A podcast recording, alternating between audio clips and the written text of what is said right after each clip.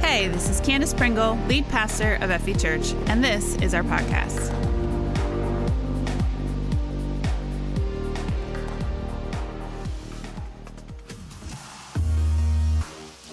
The couch potato. It's a great sermon series, isn't it? Like, maybe we should get everyone couches. Instead of the blue chairs, just like 300 couches. Candace, we're doing that. I don't I don't know if we'll do that. I I take offense to this sermon series because in my nature, who I am, like you know how our, our culture is saying you can identify as whatever you want. In my nature, I am a couch potato. It's just it's, it's who I am. You don't I, that so like like I love sitting on a couch all day Saturday, and I never does any. Maybe you guys, are, maybe I'm the weird one. I don't sit on a couch. Like couches aren't made for sitting. Couches are made for laying down. Like that's how you use a couch. If you're not parallel to the couch, you must have guests over because I just I, I get home, I sleep on the couch, throw on some Netflix. I've got my phone, like my thumb muscles.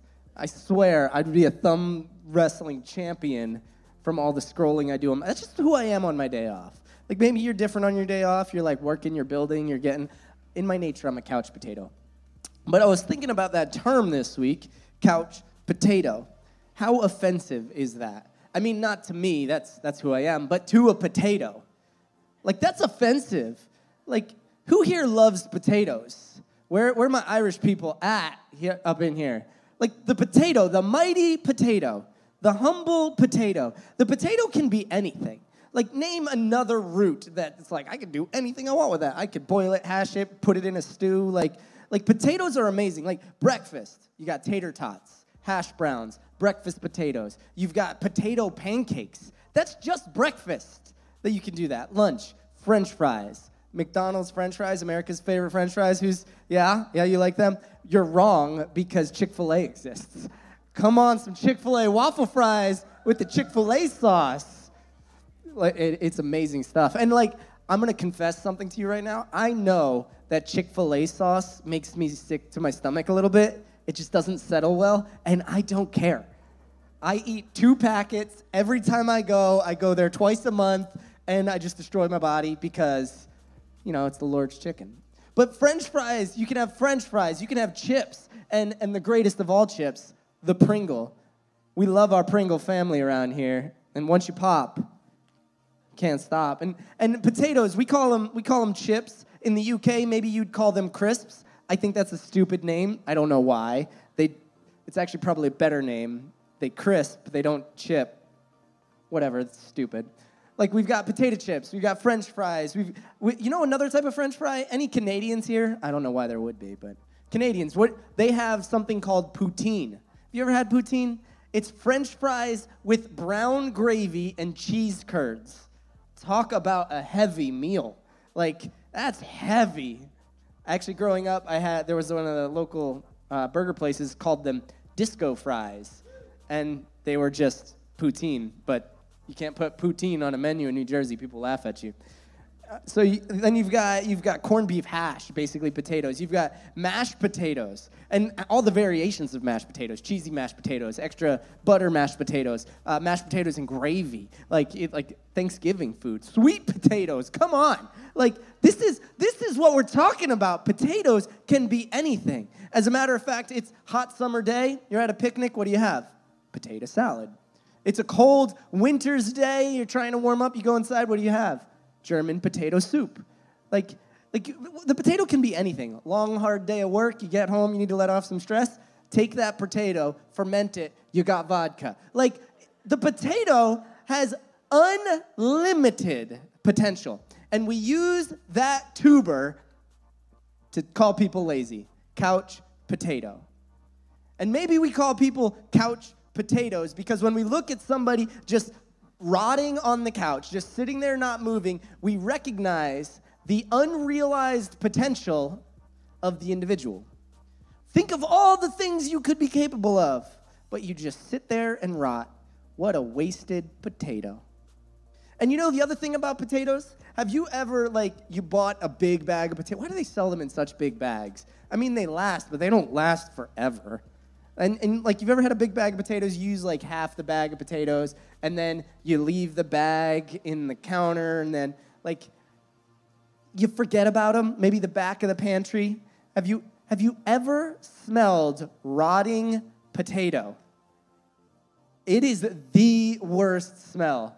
Like, like curdled milk, it's kind of bad. Rotting potato, it just smells like, like smelling salts. Like you smell that smell and you're like, oh, okay, oh, something's bad. It's, it's painful because when you leave a potato to sit, the unrealized potential of that perfect food, you know, you can survive on just the diet of potatoes. Science has proven this. And then scientists started to argue, yeah, it's technically possible, but it wouldn't work. An individual survived for one year on nothing but potatoes and vitamins. It's a, it's a tough year, I think.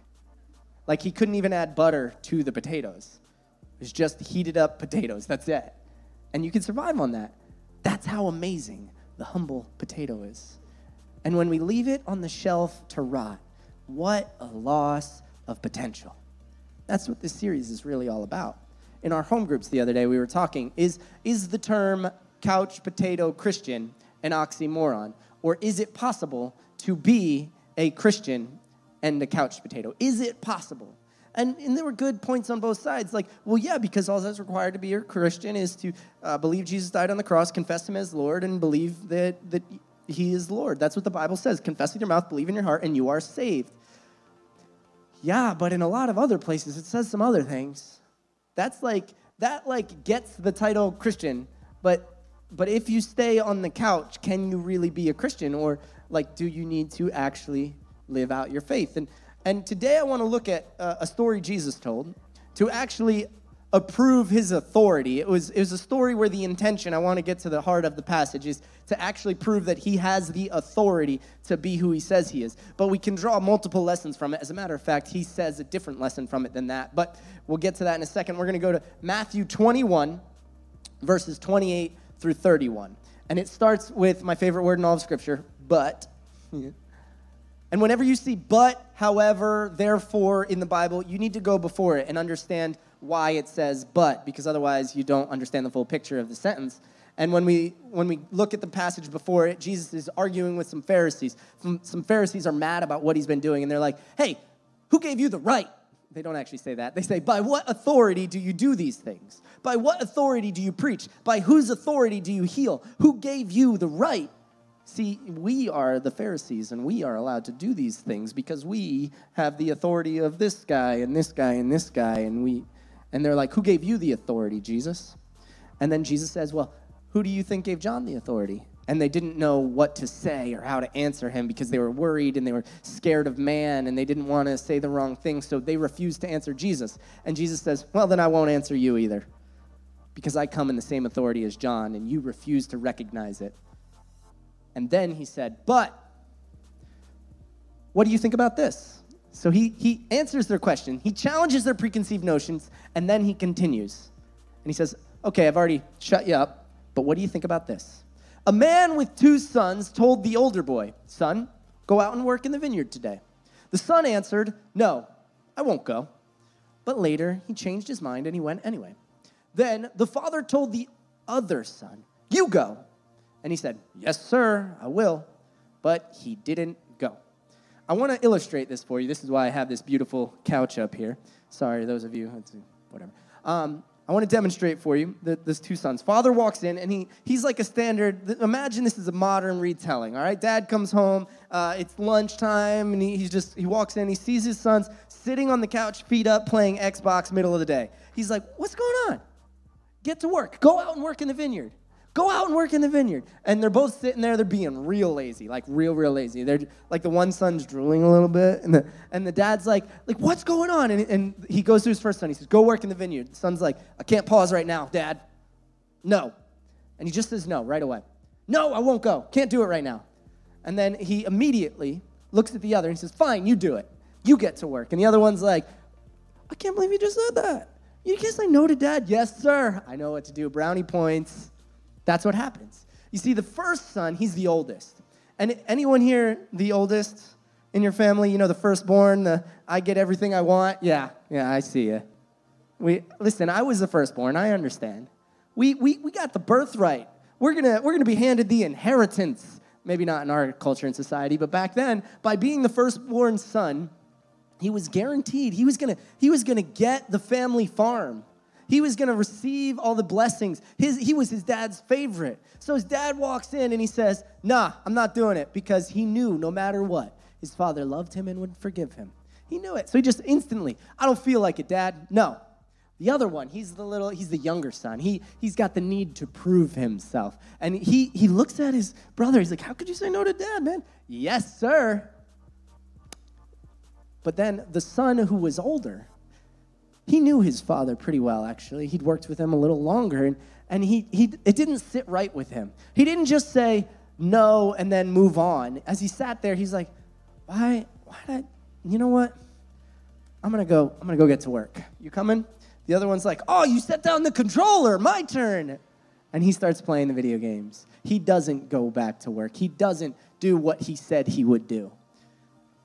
And then Jesus explains it in verse uh, 31. Which of these two obeyed his father? They replied, The first. Then Jesus explained his meaning. I tell you the truth corrupt tax collectors and prostitutes will get into the kingdom of heaven before you do. Jesus is speaking to the religious elite, those who, who understand, who, who've, been, who've been like living this out, who, who have all the right answers. And he says, Listen, there were horribly sinful people who immediately said no, who have now come back to God. And you, you always said yes, but now you're going away from God. We need to take this lesson very seriously. Because if we think we know, if we're sure and sure, so we just sit down and rest, will we miss what God is actually saying to us? Are we so focused on our comfortable situation as the Son of God? I know who I am. I don't have to worry about it. I can do whatever I want that we're saying no to Him? Or are we trying to prove ourselves to Him so we say yes, but then we don't show up? Yes, sir. Yes, sir. I always say yes to God. Yeah, but do you always do what you say yes to? We need to be careful because the Pharisees weren't careful. And He tells them, corrupt tax collectors will get into heaven before you. It's an amazing message. And, and if you only take the message of Jesus, only take the words of Jesus here this morning, you'll have gotten enough because this is a powerful message and, and the Bible speaks for itself. But I found a few concepts I want to cover uh, for the rest of my uh, two hours here today. And it'll only be 30 minutes. You guys know that. 40 minutes. 45? We'll see what I want to cover here today is just a few points that I see from the, the characters in the story. And we're going to start with the father. And I want to read to you his first thing in verse 28 one more time. But what do you think about this? A man with two, bo- two sons told the other boy, Son, go out and work in the vineyard today. What does the father do when he walks in? He tells his kids to get to work. We are called to work. And not just the older son, he then looks at the younger son, you go too. He calls everyone to work. This is, this is who God is, actually. And it's not just Jesus in the New Testament who said, Get to work, go make disciples, go into all the world, spread the news, get to work. It wasn't just Jesus who said this. As a matter of fact, let's go to the very first instructions that God had to Adam and Eve. In Genesis 1, verse 28. Then God blessed them and said, be fruitful and multiply. Fill the earth and govern it.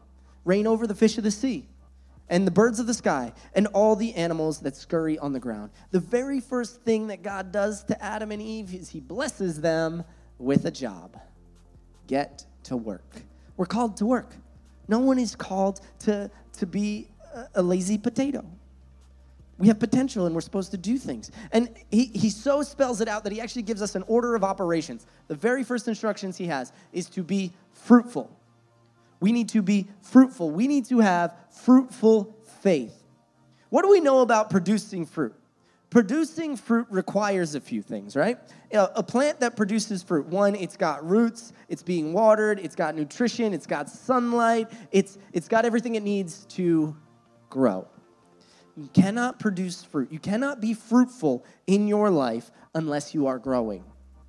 You must be growing. You are being fruitful. A, a, agrarian society, a farmer's culture would have understand that when someone tells them to be fruitful, they're saying grow. You need to grow. Be healthy. Be producing. You have to be growing. Anyone who studies like physical health, like bodybuilders or crossfitters, individuals like that, they understand that the minute that you strive to maintain, you are falling. Everything in our world is doing one of two things it is growing or it is dying. We are growing or we are dying. Are you growing? You are called to grow. You are called to be fruitful. How do we do this in our Christian walk? How are we fruitful? How do we get rooted and established in God? We have to dig ourselves down deep into His Word. You know, the, the best part of the potato isn't the plant it produces. Did you know that certain potatoes can actually produce fruit? The potato itself isn't a fruit, it's, it's actually a tuber, a vegetable, a, a, a root. But certain potatoes can produce fruit under the right circumstances. They can build a big, strong, healthy root and then produce fruit. And then the farmer digs them up. They're covered in dirt. He cleans them off gets the dirt off that potato, and then he can turn it into something beautiful, like a Chick fil A waffle fry.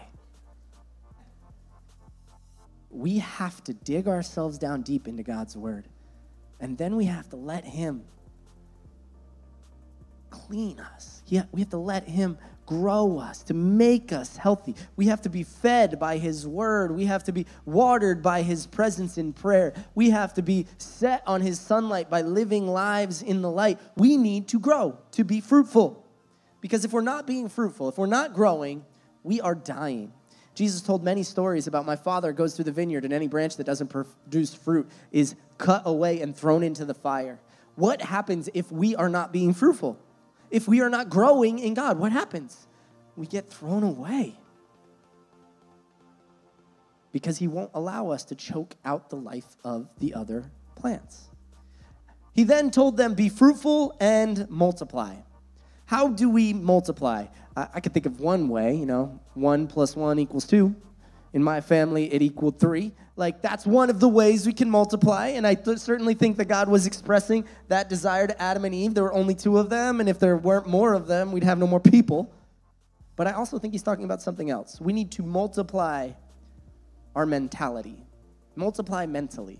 We need to grow mentally so as to replicate our thoughts, Jesus' thoughts, God's thoughts to others. I struggle with this one. I don't mind being fruitful and growing that way, prayer life, reading, these type things. I, that's pretty standard stuff for me. I like that type of growth. But then we need to grow mentally. This one's a little tougher for me. Um, in school, I never needed to study. I was that kid everyone hated. Like, I just got A's on tests because tests are easy. Sorry. I can't write papers if that evens it out. I cannot write an essay to save my life. Um, my first thing I would do in any college class, I'd look at the syllabus, I would do the math of what grade I could get if I didn't hand in the final paper. And if it was above a, uh, like a C plus or a B, I just didn't do that paper. And I'd get you know straight A's on the test and I'd pass college class. C's get degrees.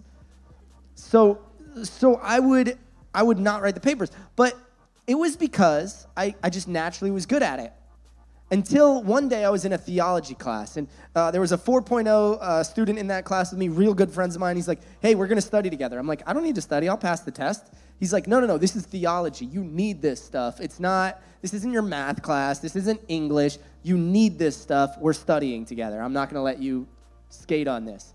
And we met for weeks studying for that test. Like, I have never been over prepared for something since my driver's test. Like I like I knew it inside and out. He would like start the word and I'd finish the sentence. Like memorized it, studied it. And the difference it made, I still retain that information to this day. Ex nihilo, out of nothing. Like I just I remember that all the time because that was like one of the things we covered. Like when we study, when we work our mind, we are able to then teach that information. Have you ever tried to teach something you barely understand?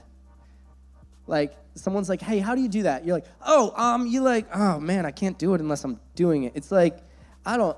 It's like trying to teach a kid to tie their shoes. We we just do it. It's like I don't know, just tie it. What do you?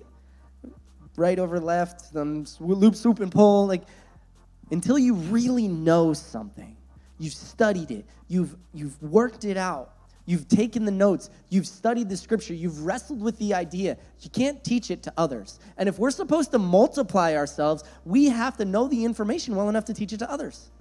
If you've ever wondered if you truly know the scripture, try to teach someone it. Try to teach someone it. If, if you can't, go back to the first step start growing. Then study so you can multiply mentally, so that you can give the information to those who need it. Yeah, a lot of young Christians, they want to jump straight to evangelism. I want to tell people about Jesus. That's great. You should. Please go for it. Tell them about your story, though. Don't, don't worry about the deeper theological things because you're going to get tripped up and you're going to struggle because you haven't had enough time to wrestle with those yet. Your, your main job, if you've just recently met Jesus here at Freedom Valley Church, if you just prayed a prayer of salvation, here's what your job is be fruitful Get fruitful. Read God's word. Grow in faith. Study the scriptures until you've got them down well enough that then you can share them, explain them, and teach them. You shouldn't be doing that day one out the gate. You got to grow in it, grow into it. You got to get to work for it. Then he gives us other instructions fill the earth, reign over it. We need to spread throughout the earth. This is why we do missions at Freedom Valley Church. That's why we have three opportunities coming up in 2020. There's uh, Philly, then there's the Dominican, and then there's Africa. They're going to be from May, summer, and August, uh, September, May, summer, and September. And, and consider going on one of those trips to carry the message because we need to reign over the whole earth. We need to spread throughout the earth. Then we need to take care of God's creation. Sometimes individuals get these backwards. We think our first call is to take care of creation, and we forget that we have to be fruitful. But if you're just taking care of creation, just go join Greenpeace. You do great work. But if you want to be a Christian, start by being fruitful. Then multiply your mentality. Then spread the gospel throughout the earth. Then you take care of God's creation. He gave us an order. He called us to work. We cannot ignore it. Very beginning of scripture, it's there. Then the father, he walks in, he sees his sons being lazy, not following the first command. He says, Get to work. Then the next lesson we learn is when we look at the story of the first son in verse 29. The son answered, No, I won't go. No, I won't go. I think this was a gut reaction, an initial response. He's being lazy, he's just resting, he's had a hard day, you don't know what's going on with my friends at school, and I had so much homework. And he just says no because he allowed his emotions to determine his response. That's what I honestly think. I think he let his feelings dictate what he said. And here's the problem with feelings they're foolish. Our feelings are so foolish. Have you ever gone shopping when you're grocery shopping when you're hungry? Who here's done that? It's a mistake. Like, like you're pushing around the cart and you're throwing in stuff. You're like, ooh, they got chocolate Pop Tarts and s'mores Pop Tarts? Like we, we've had some pop tart arguments in our house. I bought too many pop tarts once. Because i was hungry. You buy all this food you want all this food and then you go home you eat a meal and you go oh no i spent the rent on the groceries. I blew the budget for the month. We're gonna have to figure this out. You, you should not shop hungry. You shouldn't drive angry. That's another thing. Anyone ever driven angry? It happens. And our emotions our feelings are foolish. And if we make life changing decisions in emotional moments, we will live and learn to regret them. We cannot let our emotions determine our behavior because I make lazy decisions when I'm tired. Tired, I'm a little tired. I'm a little tired right now. I think I think I'll just procrastinate a little bit. I'll just skip that work. I'll rest, and we end up rotting on the couch. When we let our feelings determine our behavior, we end up with a lazy and sinful response like the first son. See, the first son had faith, but his faith wasn't exercised. His feelings were first exercised. And when we exercise feelings first, we're actually demonstrating a theological concept known as original sin. Here's the theological concept of original sin Adam and Eve sinned. We come from Adam and Eve. We inherited the first sin. Everyone is born sinful. This is an important theology for us to recognize because, as parents, if you've ever held a perfect little baby, like you, have held your child and you've looked in their eyes that they can't even open because they're all squinty and covered in goop, and they put that Vaseline on them in the hospital, and you're like, You're messing with my kid. It's so heart wrenching. But you look at them and they're perfect. They're so perfect. But the truth is, they're not we're looking at them with imperfect eyes. They were born into our sin. My son, my daughter, born into my sin, born at war with God is another theological concept. Did you know you were born at war with God? It's important we recognize that.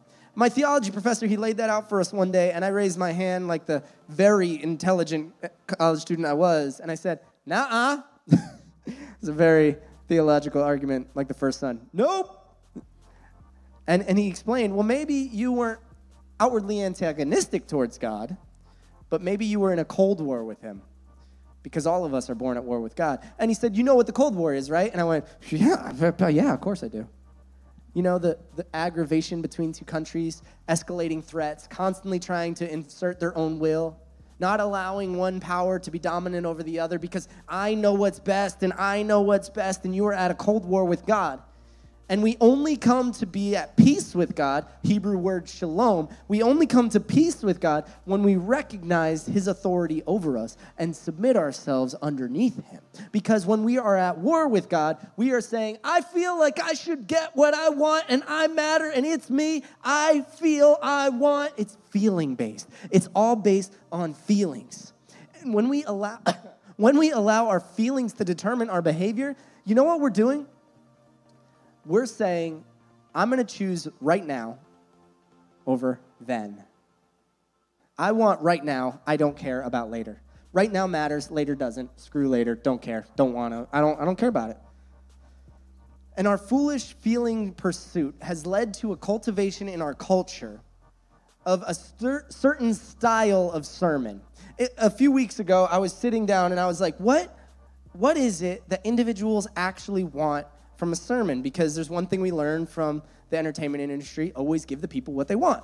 What is it individuals want from a sermon? If I'm preparing the message, what should I do? And I wrote down three words that I honestly feel the average, you know, churchgoer in America wants from the message. One, they want to be engaged.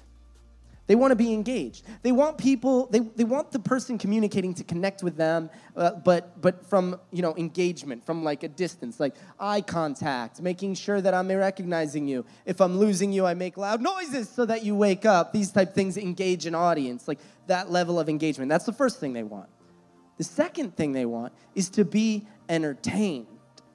Uh, when Marie was giving her testimony, she said, Jason would come up and do handstands and juggle rocks and be silly. I would jump over people and stuff. And by the end of the week, being the entertainer for the, the whole group got a little tiring. And we'd be at like the second or third event and they're having trouble drawing a crowd. And then they'll be like, Jason, where's Jason? And like people from other groups I don't even know, like translators are like, Jason needs to come up and do something. And I'd have a push up contest with locals or something, whatever. It always felt like they were like, dance, monkey, dance, monkey, dance. And I'd be like, okay, let's dance. And, and people want to be entertained. This isn't, you know, school. I don't want to have to just sit and take notes and listen. I'm not, I graduated high school. I don't want to do that. Entertain me. Third thing they want, they want to be encouraged. I want to leave feeling good. Like when people ask, this is this is a weird question we ask. Have you ever thought about how weird this question is? How was church? You, you realize we are the church? If someone says, How was church? they should be saying, like, How are you? Because you are the church. How was church? It was great. I met so many people that I haven't seen all week, and just getting to connect with my family means the world to me. But what they're actually asking is, Were you, were you encouraged? Do you feel better? Was it, did it make you feel good? Did you leave happy? You feel like you could take on the world? Listen, if you want that, watch a TED talk. They'll make you happy. They can offer that. But that's what we want from our messages. We want to be engaged, entertained, and encouraged. And if we got all those things, we feel like you check the boxes, I feel good, I'm going to move on. But then I looked at the, the sermon style of Jesus. What, what was it that he presented? How did he want to communicate? How did he talk to the masses? And I came away with three words. First, he connected with them. This is, sounds similar to engagement, but engagement is something you can do on social media just by like making sure you're responding and you're connect. Connection is when you go to somebody, you go to where they are, you meet them where they are, you connect with them over what's going on, and there's there's more than just I see you. It's I'm with you. He went to where they were. He connected with them. He didn't wait for them to come with him and he acknowledged them. They weren't just acknowledged, they were met where they were. So he connected to them. Then he convicted them. He convicted them. See, we entertain a lot of times in our services. He convicted with his sermons. Convicted. He acknowledged their sins. He called them out on their sins. He said, This is what you've done, but this is what you should do. This is who you are, but this is who you should be. You see your sin, you're convicted of it. He constantly convicts. The Holy Spirit convicts. Sometimes people will come up to a, a, a, preacher after a sermon and they'll be like, I know you were talking about me, and that's not cool. And I'm like, I didn't even know that you had that issue.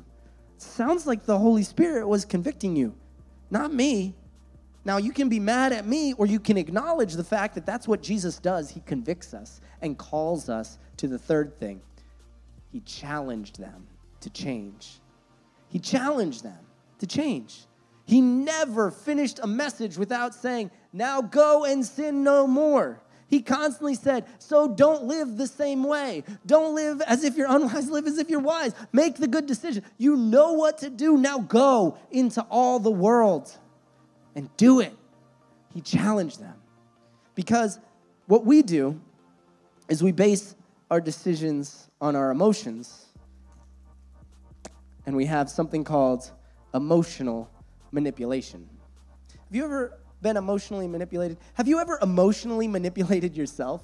Remember when I talked about, you know, buying food when you're hungry? You're letting your emotions manipulate your decisions.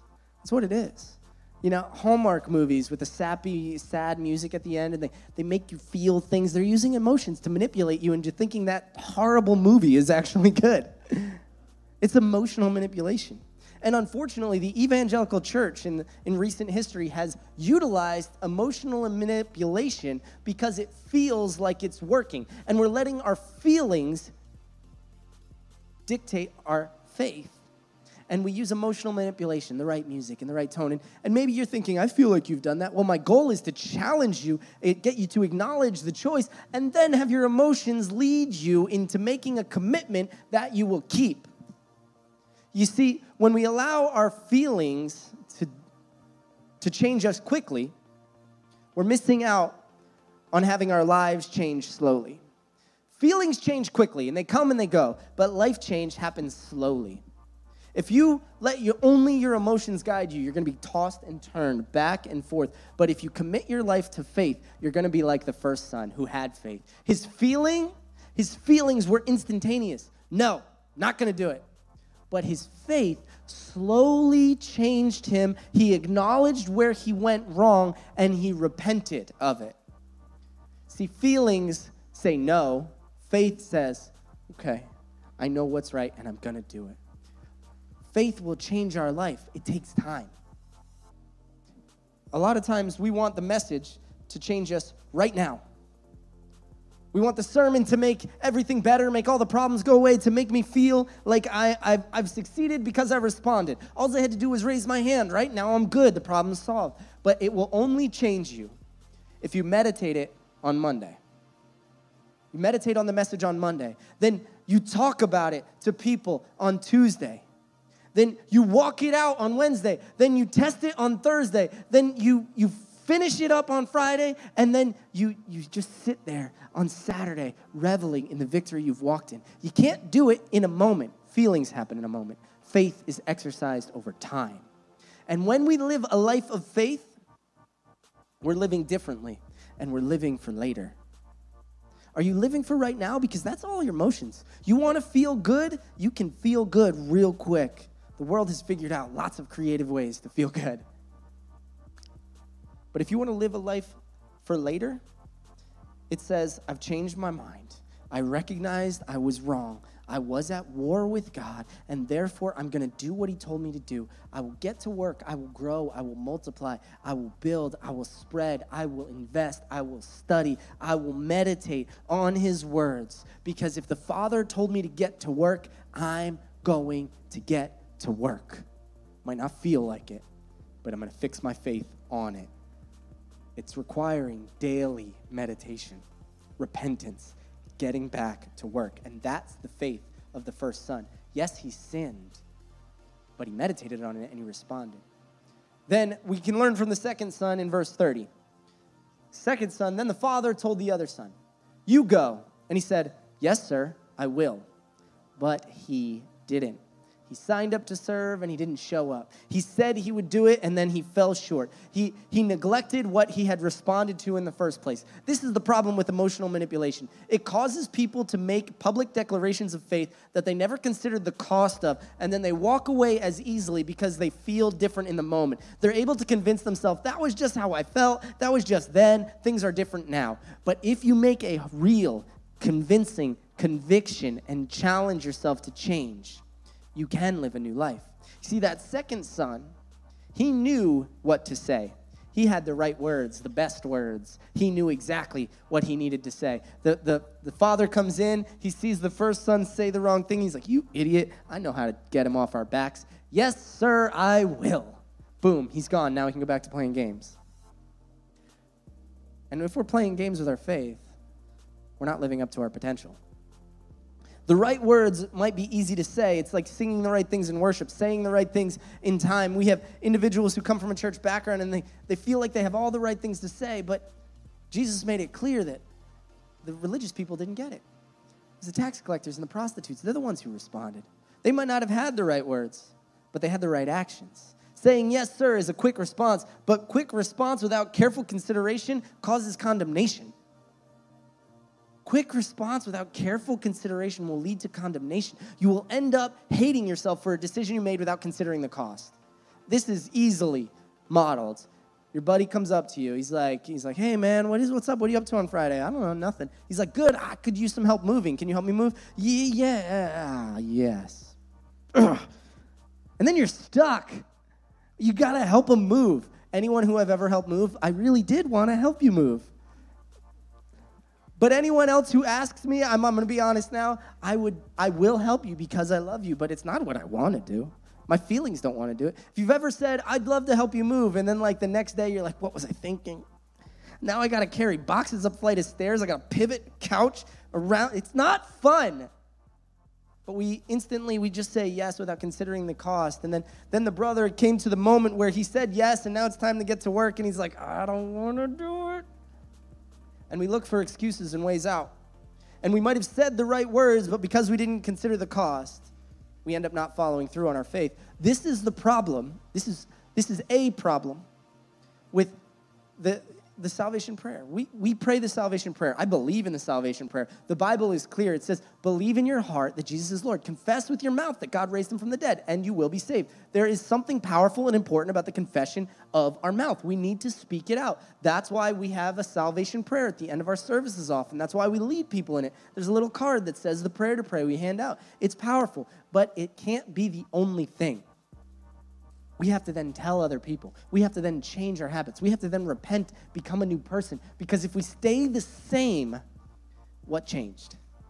That seems like an obvious sentence, right? If we stay the same, what changed? If Jesus comes into our life, everything should change.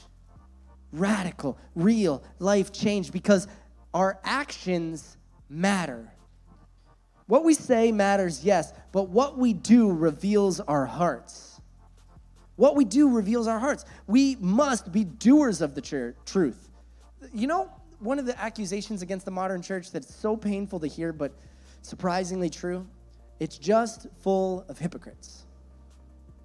The, the Greek word for actor was a hypocrite, someone who says someone else's words, someone who says something but doesn't actually do it in their life.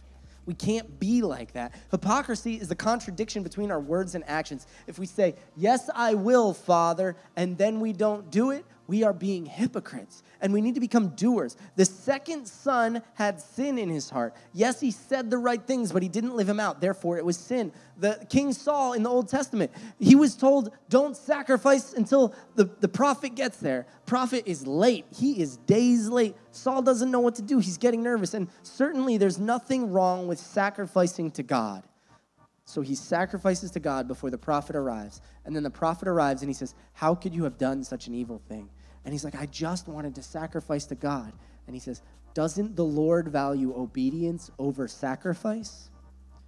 We need to do what he says, not what we want. Doing what he says costs something. Costs our comfort. I said this before, I'll say it again. It costs our comfort. The cross is uncomfortable. Jesus told us to carry it. He didn't say to carry our couch, carry our cross. He convicts us, so therefore we should be convicted. We need to be willing to do what he says. Verse 30 and 31. Then the father said to the son, you, uh, 31, which of these two obeyed his father? They replied, the first. Then Jesus explained his meaning. I tell you the truth corrupt tax collectors and prostitutes will get into the kingdom of God before you do. For John the Baptist came and showed you the right way to live, but you didn't believe him. Shut up, Siri. And you didn't believe him. And even when you saw this happening, you refused to believe him and repent of your sins. In Africa, one of the groups we worked with um, is called Teen Challenge. And Teen Challenge is a program that's active in America. It helps men and women find freedom from addiction. In Africa, they have tremendous success uh, helping people who have serious sin in their lives find freedom in Christ. And if you have ever met a former gang leader, a former prostitute, a former murderer, a former traitor, a former whatever, who has been saved by the grace of God, repented of their sins, and become a new person, you have never seen anything like that. It is the greatest faith I have ever seen. These individuals can't stop smiling. They have infectious faith that spreads because Jesus said, To whom much is forgiven, much is required and they know how far they've been forgiven. So many of us were like, Yeah, I said yes to a prayer when I was a kid, and, and so I have Jesus. No, this is the biggest thing. This is eternity. This is the gospel. This is God come down. He forgave us. And then he walks in the room and he sees us sitting on the couch, and he's like, Don't you get it? Get to work. There's something to do. Get off the couch. And we sit on the couch and we say we're good because we prayed a prayer. I've received Jesus into my heart. Don't you understand?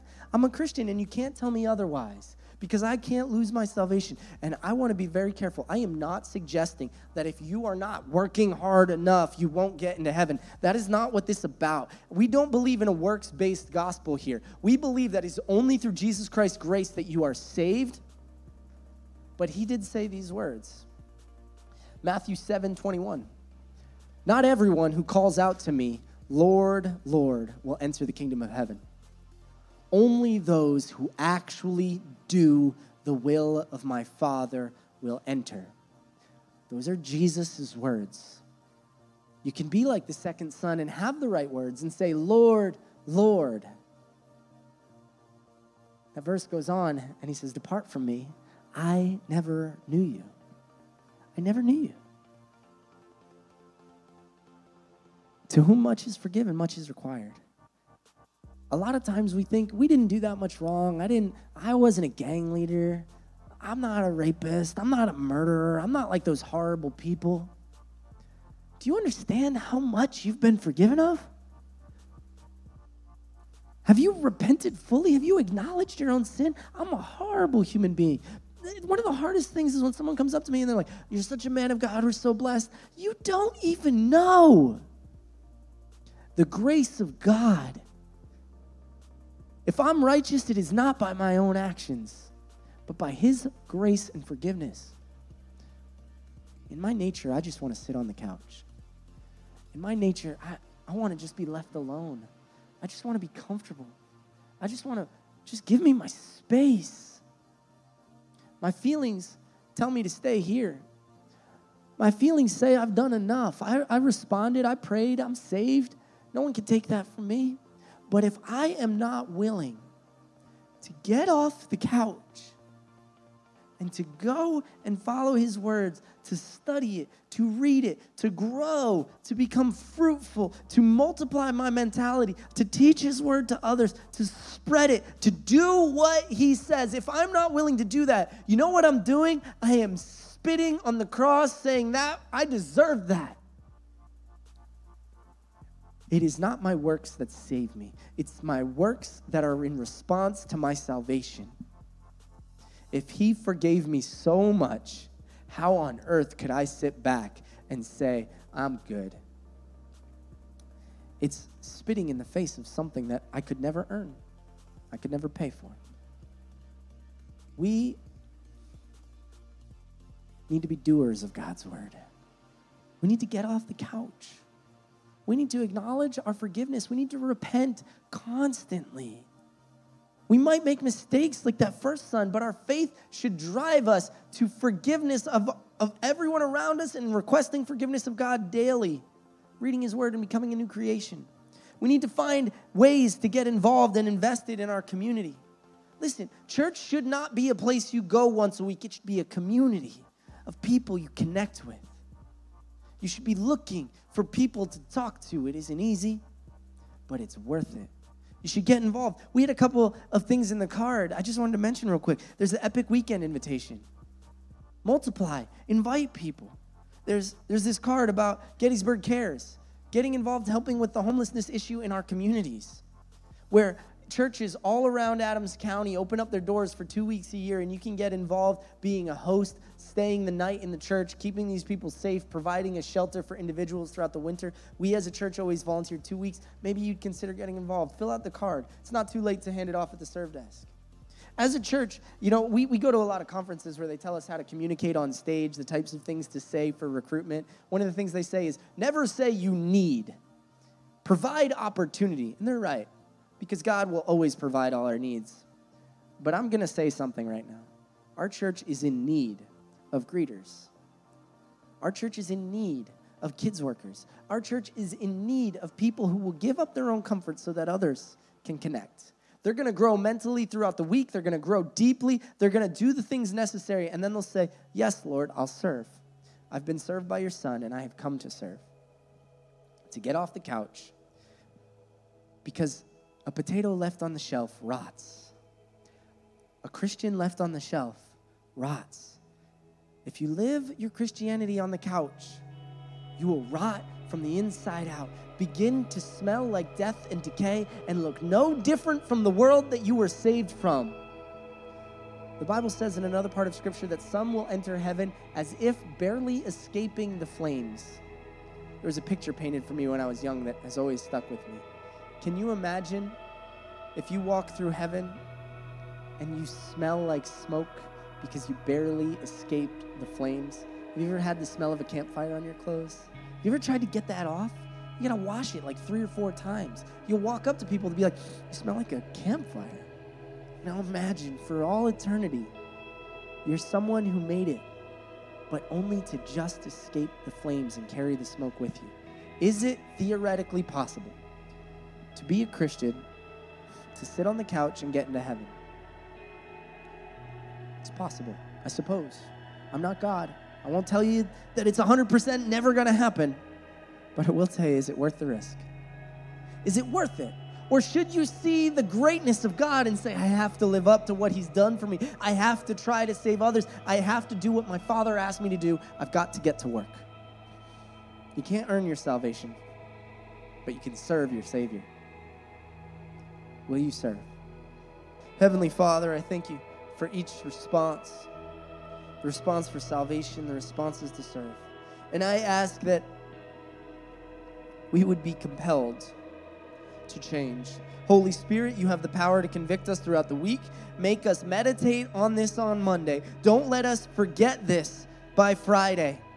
That we would live a life changed, living a life that lasts, faith that is fixed on the future because without you, we rot.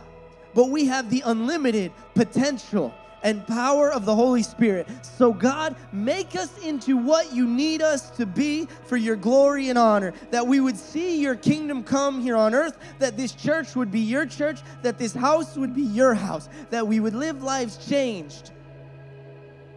Because we will not, cannot sit on the couch anymore. I pray for the unrealized potential here in this room to see your world changed. Thank you for calling us, for loving us, for forgiving us, and for your grace for our future. So, God, unlock the potential in these people. In Jesus' name I pray. Amen. Thank you so much for joining us today. If you made a decision to follow Jesus, please let us know by going to fv.church slash I am in. And remember to download our app for more content and helpful links.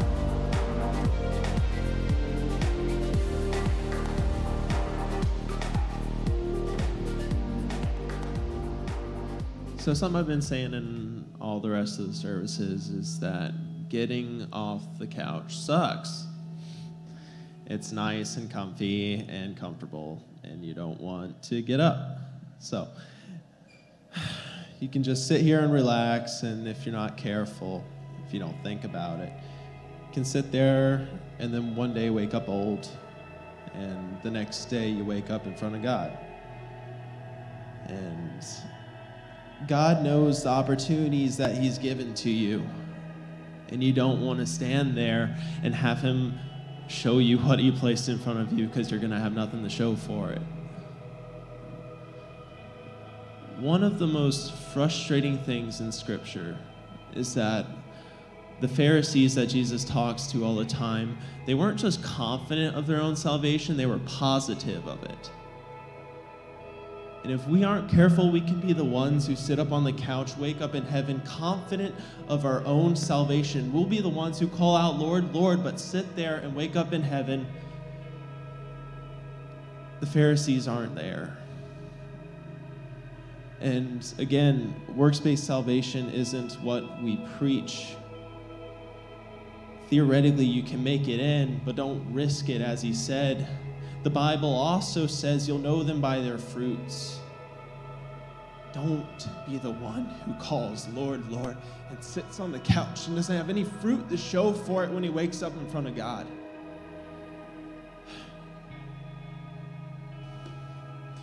God, thank you so much that your love comes in a variety of ways, that it comes in joy and happiness, knowing that you've given us the grace to continue to move on despite the disgusting things that I do, that we do.